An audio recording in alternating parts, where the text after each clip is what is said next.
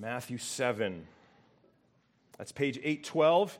If you're using the Bibles that are in the backs of the chairs, please take one if it would serve you or if you know someone who would benefit from it. Kids, one more week this week until we head back to our school year rhythms of kids' classes for the ones through grade three during the sermon time. But for one last week, there's a sheet back there for you that you can uh, interact with to help you follow along with the text this morning. Matthew chapter 7, we'll start in verse 15 in just a moment. At a young age, I was instilled with an appreciation for and love for classical music. One reason, of course, is that my parents were professionally trained classical musicians, but another is that I was exposed to classical music that was fun for kids. There was an NPR produced kids' classical stories back when I was a kid that brought to life some of the lives and backgrounds and compositions of famous composers that you've probably heard of, like Mozart and Beethoven and Tchaikovsky pieces of music by Camille Saint-Saëns. The uh, Carnival of the Animals was fun to listen to, painting a picture, this veritable safari of animals of various kinds represented by instruments. But there was no such classical work more beloved to me than Sergei Prokofiev's Peter and the Wolf. Have you heard of this? Several of you. I used to ask to listen to it over and over again as a little kid. I was mesmerized by the story of a young boy playing out in the wild and coming eventually in the story face to face with a dreaded wolf. The French horns, repeated theme for the wolf, communicated the, the menacing and ferocious nature of the wolf. It brought, to me at least, kind of a delightful chill. For some reason, I was interested in wolves as a kid. I don't really know why exactly. I had a, a wolf theme in my bedroom at one point. I, as a little kid, loved the three little pigs singing Who's Afraid of the Big Bad Wolf. I was intrigued by the story of Little Red Riding Hood. I don't know, I had a thing for wolves. But wolves in real life are not to be trifled with. They're huge, or at least can be. A gray wolf can go up to six feet long and 100 plus pounds, have a head long as, a, as 12 inches. Not quite the same as a golden retriever snuggling on the couch with you, is it? And in our passage today, Jesus uses the image of a wolf to describe the great danger of false teachers. In the context of our passage, Jesus is wrapping up his Sermon on the Mount. He, he brought the message to a climax when he said, What you want others to do to you, you do to them. And now he's in this final section of four subsections of these twos, these pairs. And he's calling his listeners to respond to what he has taught. In the previous section, in verse 13, he gave a command to enter his kingdom by the narrow gate. And then he went on to say that the path to eternal life and a relationship with God is a harder one at first, but worth it in the end. And today's text starts with a command too, though one of a different sort. It's a command that serves as a kind of warning on the heels of his command to follow him through the less comfortable gate and the more painful path. And so Jesus is transitioning to a slightly different topic, but it is a topic that is closely connected to the message of verses 13 through 14, where he calls his followers to enter the narrow gate. Let's read verses 15 through 20 again. Jesus says, Beware of false prophets who come to you in sheep's clothing, but inwardly are ravenous wolves. You will recognize them by their fruits. Are grapes gathered from thorn bush, bushes or figs from thistles? So every healthy tree bears good fruit, but the diseased tree bears bad fruit. A healthy tree cannot bear bad fruit, nor can a diseased tree bear good fruit. Every tree that does not bear good fruit is cut down and thrown into the fire. Thus you will recognize them by their fruits. Jesus here, verses 15 through 20, is calling for discernment, distinguishing between false teaching and the truth. And there are five elements to Jesus' message here in his call for discernment. The first element is a command to watch out for false teachers. See that in verse 15. Beware false prophets. There's a lot that needs to be said about this, so stay with me as this will be the longer point.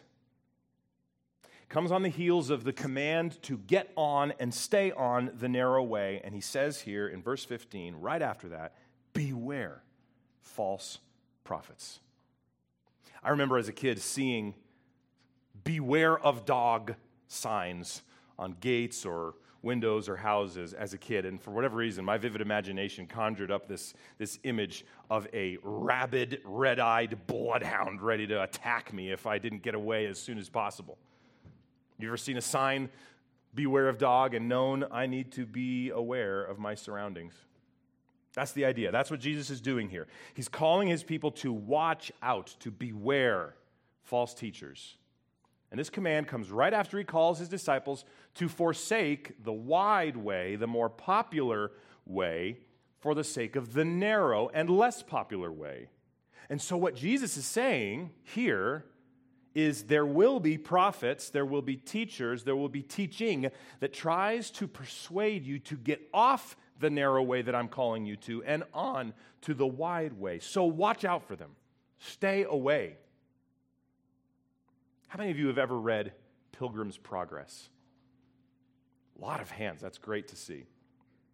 Last time I read it was quite a while ago. If you've never read it, you should. And if you have read it and it's been a long time, maybe you ought to read it again. I know I'm feeling that lately.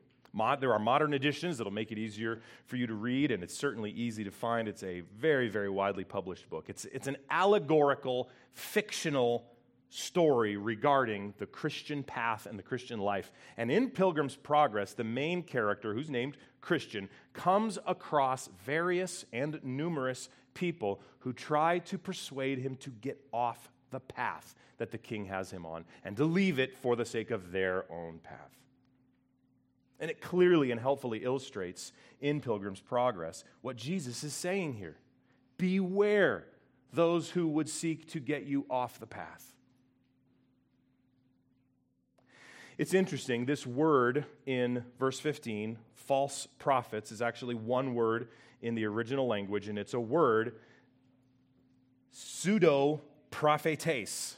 You see the Greek and then the uh, transliteration below it. It's one of those Greek words for us English speakers that we can understand. Pseudo means fake, and prophetes obviously sounds a lot like prophet. So these are false prophets. They're fake it's not real what they're teaching. And for Jesus' original listeners, the problem of false teaching and false teachers was actually well understood in their context because for the Jews, they had an entire Old Testament with many instances of warnings against false teachers and warnings to false teachers. The best example I can think of in this comes in Jeremiah 6 when God says in verses 13 through 14, From prophet to priest Everyone deals falsely. They have healed the wound of my people lightly, saying, Peace, peace, when there is no peace. It's actually virtually the exact same language used again later in chapter 8 of Jeremiah. I would invite you to turn briefly in your Old Testaments to Ezekiel. Ezekiel chapter 13.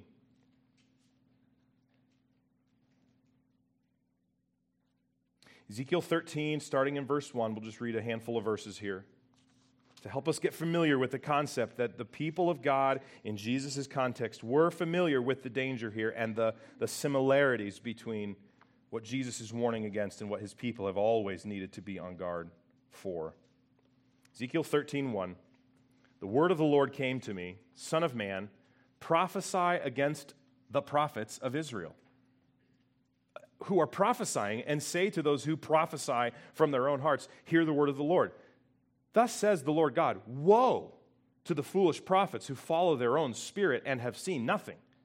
Your prophets have been like jackals among ruins, O Israel. You have not gone up into the breaches or built up a wall for the house of Israel that it might stand in battle in the day of the Lord. They have seen false visions and lying divinations. They say, declares the Lord, when the Lord has not sent them and yet they expect him to fulfill their word. Have you not seen a false vision and uttered a lying divination whenever you have said, declares the Lord, although I have not spoken? Therefore, thus says the Lord, because you have uttered falsehood and seen lying visions, therefore, behold, this is God speaking to false prophets, I am against you, declares the Lord. My hand will be against the prophets who see false visions and who give lying divinations. They shall not be in the council of my people, nor be enrolled in the register of the house of Israel, nor shall they enter the land of Israel. And you shall know that I am the Lord your God. Precisely because they have misled my people, saying, Peace, when there is no peace. This was a real problem all throughout Israel's history prophets who would say things are okay when they weren't. Jesus knew it had been a problem, and he knew it was going to continue to be a problem. And so he tells his followers there's been danger and there's going to be danger, so watch out. In Jesus' day, at that precise moment when he was speaking, a great example of false teachers were the scribes and Pharisees.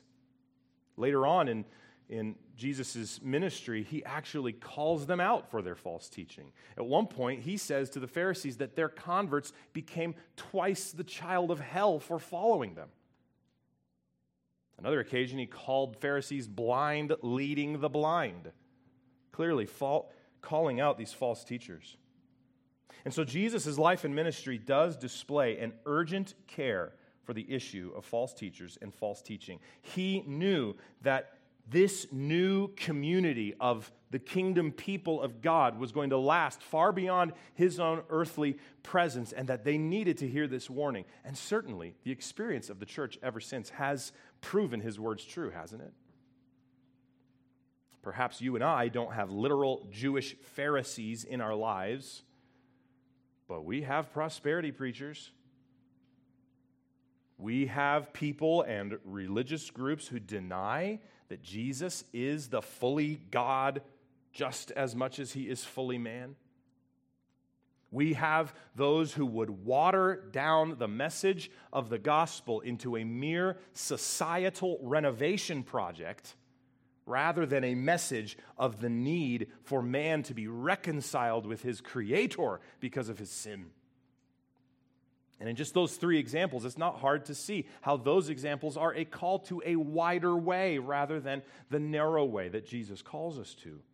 Because if Jesus isn't fully God, like some would say, then you can just follow the parts of his teaching that you like best.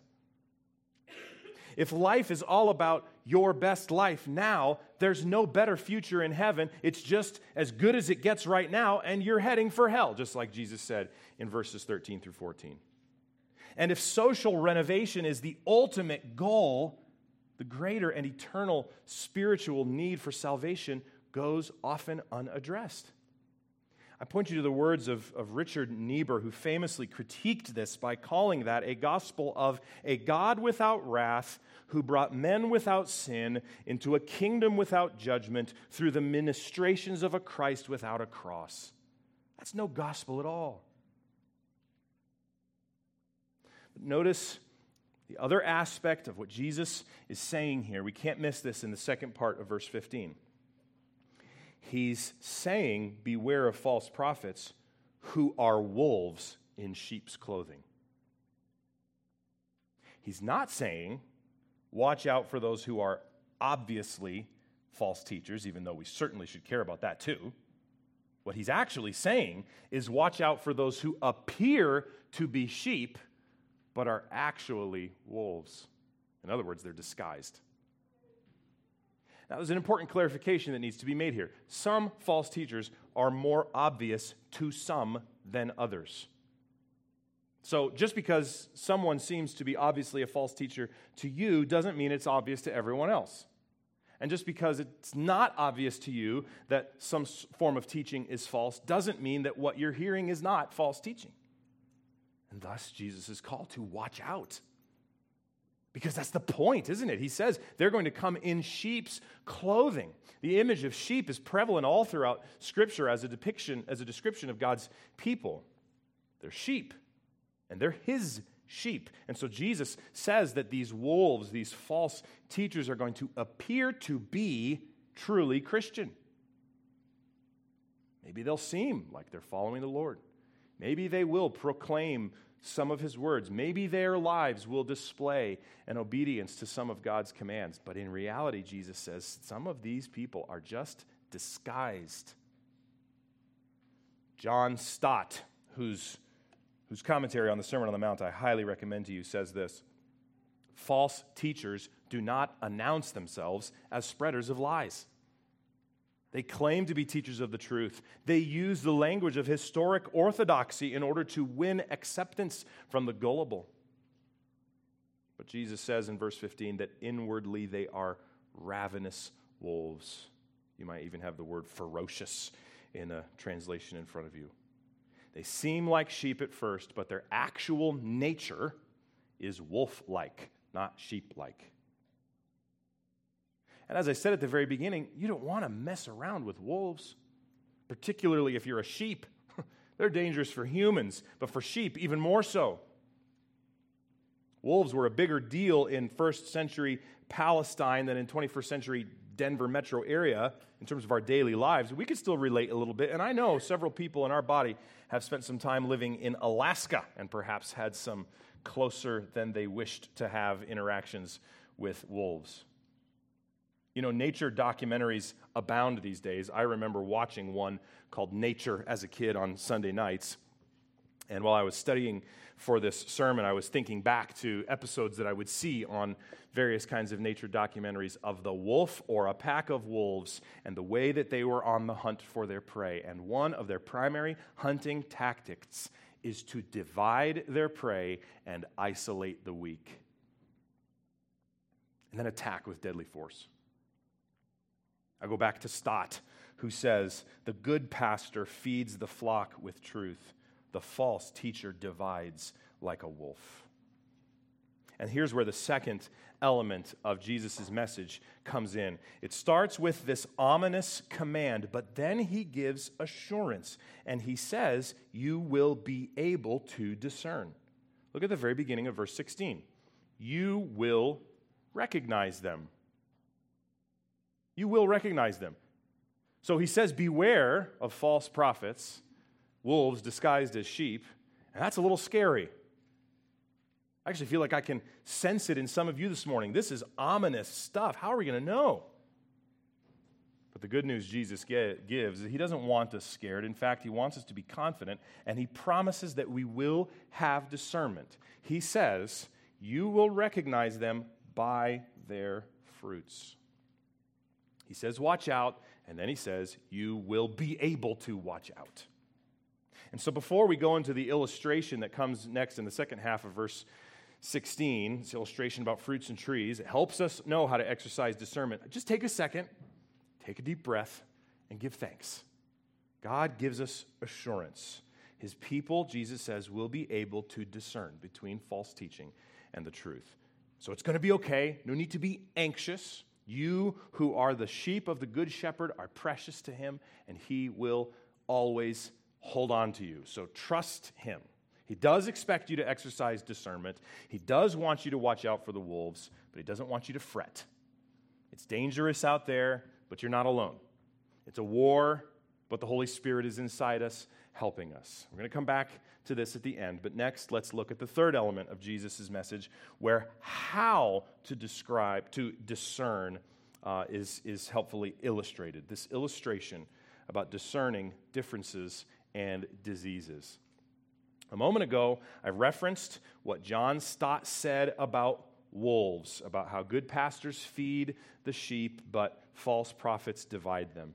And here's where the discerning of the true nature of wolves, even though they're disguised as sheep in Jesus' illustration, is fleshed out by Jesus. He says, second, starting in the second half of verse 16, Are grapes gathered from thorn bushes or figs from thistles? Every healthy tree bears good fruit, diseased trees bear bad fruit. A healthy tree cannot bear bad fruit, a diseased tree cannot bear good fruit. Jesus is making the point here through a very helpful illustration of plant life and fruit that you can see what's actually in the nature of a thing by the fruit that it bears. In Palestine at that time, if you were to look at a thorn bush from a distance, or at least not very carefully, it's possible that the black berries on those thorn bushes could be mistaken for grapes. And the same goes for the flowers on a thistle plant being potentially mistaken for figs. And Jesus is saying that just like it's possible to mistake a grapevine for the blackberries on a thorn bush and a fig for the flowers on a thistle, it's possible to mistake a false teacher for, the te- for a teacher of the truth. And he wants his disciples to stay true to his teaching, to stay on the narrow path, to remain committed to his gospel, the gospel that calls humanity to come and lay down their lives and die to themselves at the foot of the cross where the Savior laid down his life as an atonement. The gospel that calls humanity to gain life then through faith in the one who was resurrected to life again. But the problem is, wolves dressed in sheep's clothing do exist. And that's why Jesus is commanding his disciples to watch out. These wolves in sheep's clothing may be hard to distinguish from actual sheep. And so, our Lord graciously teaches us that we can discern false from true and illustrates it by telling us to examine their fruit. And so that's the point of the illustration. Jesus is saying, take a close look and you'll see that those aren't grapes, that's a thorn bush. You'll see when you take a close look that those aren't figs, that's just a thistle. Take a close look, he says. Once you've seen that it's a thorn bush, you'll realize that it can't possibly be a grape that you're seeing. Once you've come to realize that that's a thistle, you'll realize that what you're seeing can't actually be a real fig. And because Jesus is asking rhetorically at the end of verse 16, this rhetorical question Are grapes gathered from thorn bushes or are figs gathered from thistles? The Implied answer being, of course, no. No.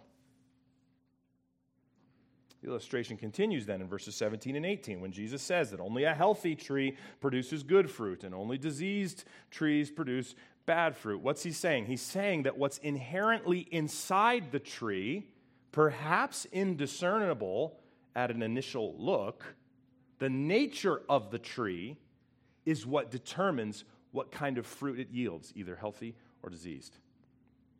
And so, both of these illustrations the first about the different kinds of fruits, the second illustration about the diseased kinds of fruits point to the same truth. The nature of the plant that the fruit is coming from determines the nature of the fruit that comes from it. Does that make sense? You don't get figs from a thistle. You don't get grapes from a thorn bush. You don't get healthy fruit from a diseased tree. You don't get diseased fruit from a healthy tree. And so the point that Jesus is making is that his people can discern between false teaching and the truth, and they should seek to discern the difference. And by discerning the difference between fruit consistent with the nature of a healthy tree from fruit coming from a diseased tree, they will be able to know by the Spirit's help, whether someone who appears to be one of the sheep is actually a sheep or just a wolf disguised as a sheep. But the question then comes into our minds how? How do we discern between false teaching and the truth? And that's the million dollar question. Let's take just a few moments at what else God's word says so that we might apply this to our own lives. Don't want you to don't want to leave you with just go discern without giving you a little bit more of what the Word of God says. First, just take a minute to, to see what Matthew, the book of Matthew, says about what good fruit looks like. Turn back a page or two to chapter 3. Matthew 3, in verse 7. This is before the sermon that Jesus is preaching. This is even before Jesus, in one sense. This is a passage about John the Baptist, who is the forerunner to Jesus, preparing the way for Jesus. And he says, it says in verse 7 When he, John the Baptist, saw many of the Pharisees and Sadducees coming to his baptism, he said to them, You brood of vipers, who warned you to flee from the wrath to come? Bear fruit in keeping with repentance. And do not presume to say to yourselves, We have Abraham as our father, for I tell you, God is able from these stones to raise up children for Abraham. Even now, the axe is laid to the root of the trees. Every tree, therefore, that does not bear good fruit is cut down and thrown into the fire. The fruit, John the Baptist says that God wants, is the fruit of repentance, turning from sin, and behavior that then matches that repentance. In fact, perhaps you noticed John the Baptist's words there in verse 10 in particular sounds a lot like the words of Jesus in our text for today, doesn't it? Every tree that does not bear good fruit is cut down and thrown into the fire. And so, the first kind of good fruit to look for is this number one, a repentant life. A repentant life. Now turn to Matthew 12. So we're going to go forward a little bit from our text in Matthew 7 today, perhaps a few pages for you into Matthew 12. We'll read verses 33 through 37. This one is Jesus speaking, and here he is calling out the Pharisees, indicting them. He says in verse 33 Either make the tree good and its fruit good, or make the tree bad and its fruit bad, for the tree is known by its fruit. You brood of vipers, how can you speak good, you who, when you are evil? For out of the abundance of the heart the mouth speaks. The good person out of his good treasure brings forth good. The evil person out of his evil treasure brings forth evil. I tell you, on the day of judgment, people will give account for every careless word they speak. For by your words you will be justified, and by your words you will be condemned. Jesus is indicting the Pharisees for their careless words that, in the passage previous to this, attributed the work of God to the work of Satan. And so, good fruit number two would be sound words. First, a repentant life. Next, sound words. Now, turn maybe just a little bit farther to Matthew 13. This will be the, this the final example in Matthew's gospel that we'll look at this morning, even though there are others. This is in the parable, after the parable of the sower, Matthew 13, verse 18. He's explaining it, and he's talking about soil that produces fruit. He says, Hear then the parable of the sower. When anyone hears the word of the kingdom and does not understand it, the evil one comes and snatches away what has been sown in his heart. That is what was sown along the path. As for what was sown on rocky ground, this is the one who hears the word, immediately receives it with joy, yet has no root in himself, but endures for a while, and then when tribulation or persecution arises, immediately he falls away. As for what was sown among thorns, this is the one who hears the word, but the cares of the world and the deceitfulness of riches choke the word, and it proves unfruitful. Here we go, verse 23. As for what was sown on good soil, this is the one who hears the word and understands it he indeed bears fruit and yields. In one case, a hundredfold, another 60, another 30. What Jesus is saying here is that good fruit number three is a responsive life, a life that responds to God's word, a life that changes whenever it hears God's word. Not just from the moment of conversion, even though that's especially what Jesus is talking about here, but you can apply that also to our throughout our daily lives, continually responding to the word of God. So these three examples in Matthew's gospel aren't the only ones, but they're helpful for us, I think, in seeking to grow in our own discernment as we watch out for wolves in sheep's clothing. According to Matthew's gospel, the outflow of a healthy tree, so to speak, will be the fruits of a repentant life, not pridefully resisting correction or exhortation, but turning from sin always and moving towards God. It would also be the fruit of sound words, not speaking carelessly, certainly not untruthfully, certainly not contradicting the revealed word of God. And then also a life that regularly responds to God's word with change. I have two more, two more sections I want to point you to. This one not in Matthew, but very important teaching of the Apostle Paul further on in the New Testament. 1 Timothy is the first one. The second one is 2 Timothy. 1 Timothy 6 to start. Would you turn there with me? 1 Timothy 6. And we'll read verses 6 through 10. 3 through 10 of 1 Timothy 6. There's a lot here, but I'll try to summarize it after we read it. Verse 3 If anyone teaches a different doctrine and does not agree with the sound words of our Lord Jesus Christ and the teaching that accords with godliness, he is puffed up with conceit and understands nothing. He has an unhealthy craving for controversy and for quarrels about words, which produce envy, dissension, slander, evil suspicions, and constant friction among people who are depraved in mind and deprived of the truth, imagining that godliness is a means of gain. But godliness with contentment is great gain. For we brought nothing into the world, and we cannot take anything out of the world. But if we have food and clothing, with these we will be content. But those who desire to be rich, fall into temptation, into a snare, into, into many senseless and harmful desires that plunge people into ruin and destruction. For the love of money is a root of all kinds of evils. It is through this craving that some have wandered away from the faith and pierced themselves, themselves with many pangs. Let me try to summarize here. Part of what Paul is saying is that bad fruit looks like this. False teaching looks like this. It's those who are prideful. It's those who love to argue and quarrel. It's those who stir up envy and jealousy and division in the body of Christ. Those who are always having some kind of friction with other people. And it also goes on to say that they crave personal gain and money. So here's some examples of bad fruit, false teachers, wolves in sheep's clothing. But now turn to 2 Timothy chapter 2 just a few more verses, and then our little sword drill will be over. 2 Timothy 2 14 through 18. Paul, once again talking to his protege Timothy, says, Remind them of these things and charge them before God not to quarrel about words, which does no good, but only ruins the hearers.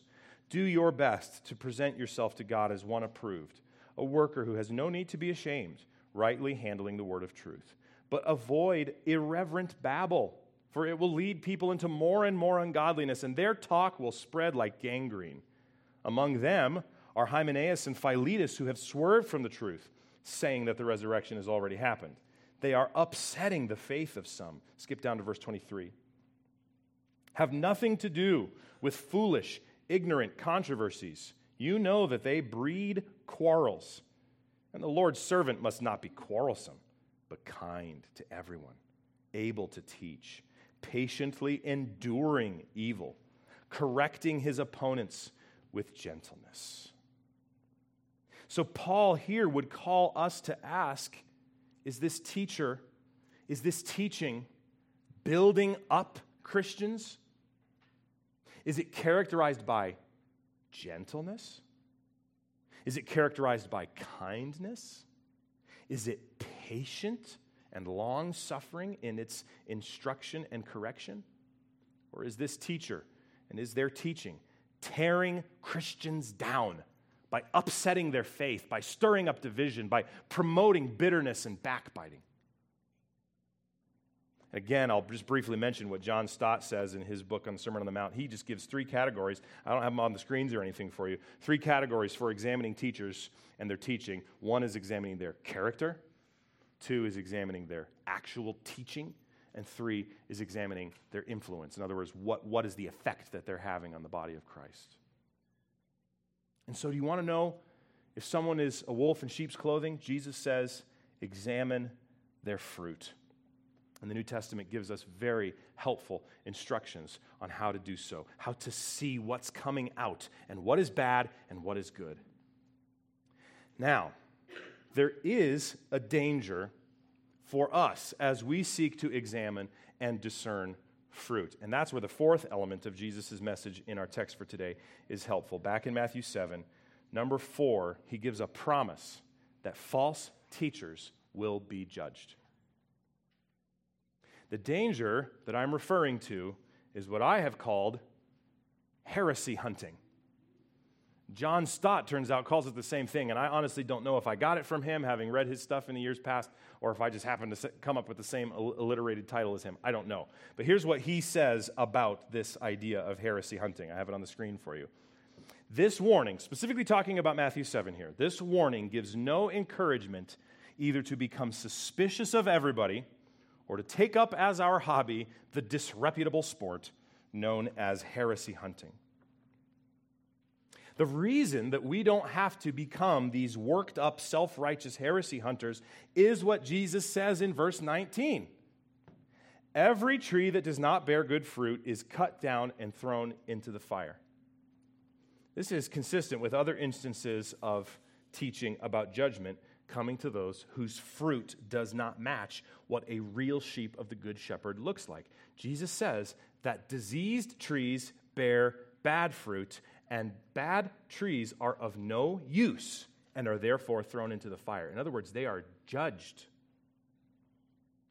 It's a promise that Jesus is giving here that serves two functions one, a warning to false teachers and to those who follow their false teaching. And number two, a comfort to those who are truly Jesus' sheep and who want to discern between true and false teaching. And so Jesus is not calling us, even as he is calling us to discernment, he is not calling us to be people who are always suspicious, as John Stott says, who are always up on the latest controversy, who are always, as Paul said in 1st and 2nd Timothy, quarreling about words, who then ruin their hearers. That's the exact words of Paul. People who are always involved, once again, to use Paul's language, in an ignorant controversy or breeding quarrels.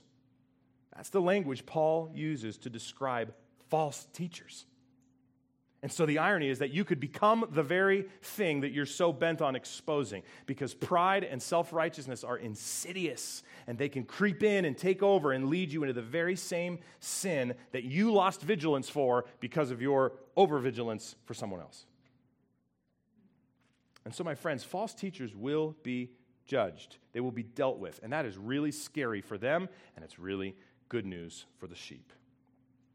Watch out for false teachers. This is another instance of the many, many times in the Holy Scriptures where we are to hold in tension two, two things at the same time that to us may feel opposed to one another or very difficult to hold at the same time. We must be vigilant. We must have discernment. We, we must beware and watch out. And yet, we must not become like the very false teachers that Paul speaks of in 1st and 2nd Timothy, breeding quarrels, stirring up ignorant controversies, becoming heresy hunters.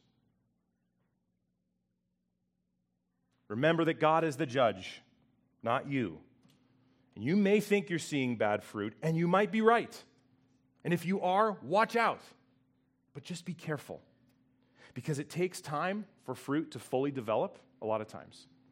And to just quickly or give a knee jerk reaction and judge someone as a false teacher whose life may actually be characterized by the good fruit seen in Matthew's gospel would be a mistake. The test for good fruit is reliable, but it's not an easy or quick fix like we always want. Whether or not it's good or bad might not be obvious at first, and so slower, very humble, and even meek examinations of fruit are what our Lord would call us to. Not a, not a quick or knee jerk reaction that makes swift judgments. In an age of hot takes, some of our takes need to be a little colder, given, given some time to simmer and understand what's really going on.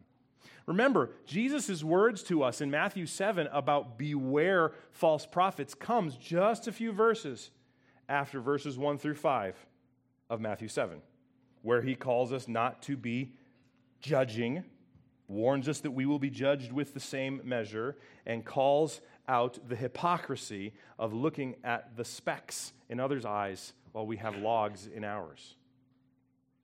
So, one application would just be to be quicker to second guess your own judgment and slower, therefore, to pass judgment.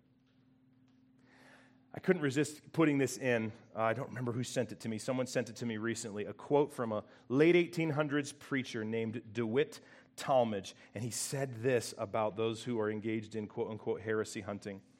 There are in every community and in every church watchdogs who feel called upon to keep their eyes on others and growl. They are full of suspicion. They wonder if this man is not dishonest, if that man is not unclean, if there is not something wrong about the other man. They're always the first to hear of anything wrong. Vultures are always the first to smell carrion. They are self appointed detectives. And then he goes on to say, I lay down this rule as a rule without any exception that those people who have the most faults themselves are the most merciless in their watching of others. From scalp of head to sole of foot, they are full of jealousies and hypercriticisms. They spend their life in hunting for muskrats and mud turtles instead of hunting for Rocky Mountain eagles, always for something mean or little instead of something grand. They look at their neighbor's imperfections through a microscope and look at their own imperfections through a telescope upside down. Twenty faults of their own do not hurt them so much as one fault of someone else. Their neighbor's imperfections are like gnats, and they strain them out. Their own imperfections are like camels, and they swallow them. And so may God protect Redeemer Bible Church from such hearts and lives. May He judge false teachers who are truly false. And rest assured, my friends, false teachers will be judged. Speaking of assurance, that's how Jesus ends this little section with the same thing that he said in verse 16. He says it again, number five, his assurance repeated You will have discernment. He says it again right there in verse 20. Thus, you will recognize them by their fruit. I won't say anything I've already said again, but just hear that assurance from Jesus in light of everything else we've looked at. So don't be afraid. Do be vigilant but don't be afraid. Don't be arrogant. Be confident and humble. My friends, you do not want to end up in the same place that the false teachers of Paul's day were in. Censorious, to use an old word I mentioned back in Matthew 7 1 through 5. Bitter, divisive, prideful, judgmental. So if you're wondering if something or someone that you're hearing is or is not consistent with Jesus' teaching and you're having trouble with discernment, I give you three simple, practical tips. Number one, ask the Spirit for guidance. If He resides in you, He will help you.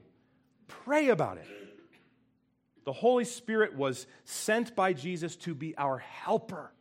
So ask for help. Number two, search the scriptures to see if what you're hearing is true or false and if what you're seeing in that person or in their teaching is consistent with what Jesus would call healthy or diseased fruit. And as you look humbly, look closely. Number three, seek the counsel of other godly believers. My friends, you've got wonderful brothers and sisters all around you in this congregation with the knowledge of the scriptures, with experiences in life that have helped them gain wisdom, with love for Jesus that drives them and will help you stay pointed north, so to speak. And you know, that's part of why God has given you elders. It's not that Brian and I are anything extraordinary, but God has put us here at this time for the guarding of the teaching and the equipping of the saints for the work of the ministry. So feel free to lean on us. We're not perfect, we make mistakes. You're going to have to be gracious with us, just like we need to be gracious with you. And you need to measure what we say by what Scripture says.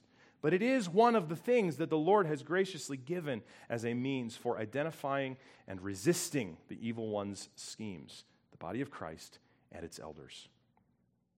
I would invite you, in addition, to just look and think through the application questions you have on your worship guide for today. What might be some examples of false teaching to watch out for today? And how can you be sure whether it is actually false teaching or not? Why, second question, is heresy hunting wrong? Is that something you need to guard against? How can you be careful about this potential danger? And then finally, how can you practically pursue a healthy mixture of confident discernment and humble hope in Jesus as you follow his command to watch out for false teachers? My friends, remember, Jesus is the one who said these words. And he is the one at the center of it all. He's preaching this sermon. He is itself the very message that he's preaching as well the fulfillment of all righteousness, the shepherd of the sheep. And so it should be no wonder to us that Jesus would say these things. He loves his sheep. He came to rescue his sheep. He's got a vested interest in keeping the wolves away. You know, Jesus, when he said these things to his disciples, a very important thing hadn't happened yet. He was on his way to the cross, but he hadn't actually gotten there yet, physically. But eventually, he did hang on the cross. He did bear the sins of his people as an atonement. And when he did, Jesus said, It is finished. So he actually accomplished something. And when he rose from the dead three days later, his people were guaranteed a resurrection too, an eternal place with him and in his presence. Before Jesus ascended into heaven, he promised that he would send his Holy Spirit. And at Pentecost, that's exactly what happened. And so now, my friends, because of who Jesus is, because of what he has done, because he is our risen Savior, we who believe have the Holy Spirit inside us and eternity ahead of us. And so, as you follow Jesus, following his commands to watch out for false teachers, do so with thankfulness to Jesus, with confidence because of the Holy Spirit inside you, and with humility because you are a saved servant of the King. You know, when the three little pigs sang, Who's Afraid of the Big Bad Wolf? that was pretty foolish. They needed to be afraid of the big bad wolf. And we must be vigilant, though not afraid, like the three little pigs. We must watch out for false teaching. But like Peter in Peter and the Wolf, we must also be brave because no wolf is any match for the lion. The lion of the tribe of Judah has already been victorious over the evil wolves disguised as sheep. And so go forward in your Christian walk in the kingdom of Jesus with vigilance, with faith, with confidence and humility. Let's pray. O oh Lord in heaven, may your word, the word of Christ, dwell in us richly. May we be doers of the word and not hearers only. May we write your words, eternal truth upon, may you write your words, eternal truth upon our hearts. The grass withers, the flower fails, but your word endures forever. Amen. Let's take a few minutes and pray quietly in our hearts and meditating on these words.